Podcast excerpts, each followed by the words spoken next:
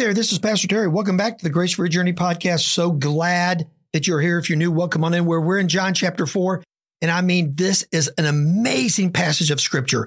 Jesus breaking through all the cultural walls and taboos to take the message, His message of life, of of satisfying life, of life that is found in Him, to a woman who everyone had rejected. So He shares the gospel with this woman. He reveals to this woman at the well all that she had done. She had been, to quote an old song, she had been looking for love in all the wrong places. And that he himself, Jesus, is the place to find living water. That if you will take it in, that means him, that means his spirit, you will never be thirsty again. Again, the very desires of your soul, the longings of your heart will be satisfied without a doubt. So that happens. And so the lady goes away, and look what happens. Then the disciples came back. They had been out trying to find some food and stuff for Jesus to eat. And they marveled that he was talking with a woman, but no one said to him, What do you seek?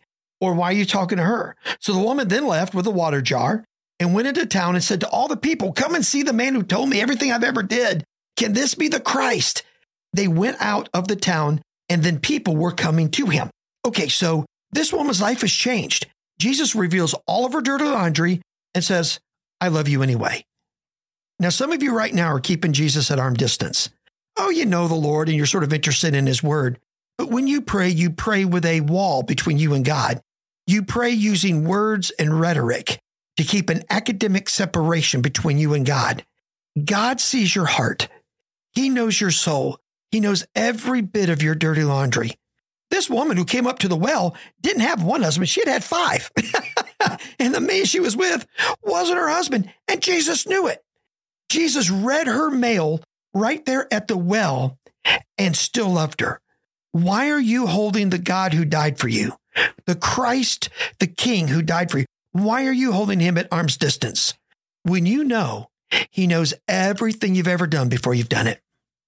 Be honest with the Lord. Listen, you could become an expert Bible teacher, an expert Bible student, and still keep God at arm's distance.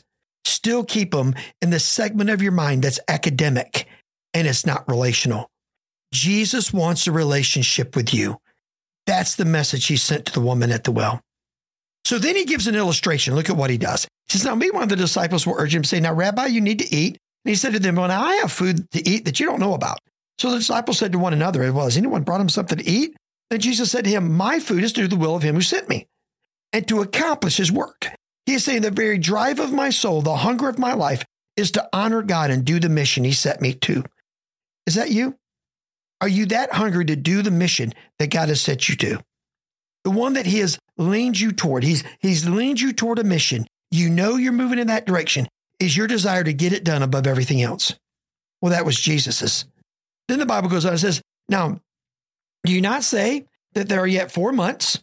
Then, then, then comes the harvest. In other words, you have four months where the crops they're planted and they grow, and then you harvest. Look, I tell you, lift up your eyes to the fields. They're white unto harvest. That's just a way of saying the harvest is here. The crops are ready. Already, the one who reaps is receiving wages and gathering fruit for eternal life, so that the sower and the reaper may rejoice together. In other words, he's saying, look, you're going to sow, you're going to reap, and together great things happen. But now listen, listen to the, to the sort of the moral of the story here is what he's trying to get to. He says this, for here the saying holds true. One sows and another reaps. I sent you to reap that for which you did not sow or have any labor. Others have labored, and now you have entered into their labor. Jesus saying two things to the apostles. He's saying, look, first, people have come before you that have laid the foundation of the gospel. All the prophets that you've read have laid the foundation of the gospel. You don't get to take credit for that, but you get to rejoice and benefit from the power of it. the results of that are going to be amazing, and you get to see it. And then the other thing he was referring to is the woman who had just left. Her life had been changed, and she's now going throughout Samaria sharing this unbelievable encounter with Jesus. And let's look what happens because of her witness in verse 39. Now, many Samaritans from that town believed in him, in Jesus, because of this woman's testimony. The apostles had nothing to do with that, but they get to reap the benefit of seeing people come into the kingdom. Now, he told me all that I ever did. So when the Samaritans came to him, they asked him, to stay with them, and he stayed a couple of days longer. And many more believed because of his word. They said to the woman, It is no longer because of what you said that we believe, for we have now heard it for ourselves. And we have, and now we know without a doubt that this is indeed the Savior of the world. You can be used right now to sow the seeds of the gospel wherever you are. You might not be around to see the reaping, and you might, but in heaven, you'll know. And more importantly, the kingdom of God will be advanced. The God whom you love, the God whom you serve, will be unbelievably pleased when you sow those seeds of the gospel. So I want to encourage you today, man, share your story, share what Christ has done, and watch the Lord do amazing things in the lives of the people around you. And you get to be a part of that. And guess what'll happen? They'll come to know Christ. You'll be strengthened in your faith, and everybody will experience God's grace every day for the rest of their journey. Let me pray for you. Father, we love you so much. Thank you for today and for your goodness and your kindness. And Father, use us to share the word. In Jesus' name, amen and amen. Well, God's blessings on you. Love you. And we'll talk again next time.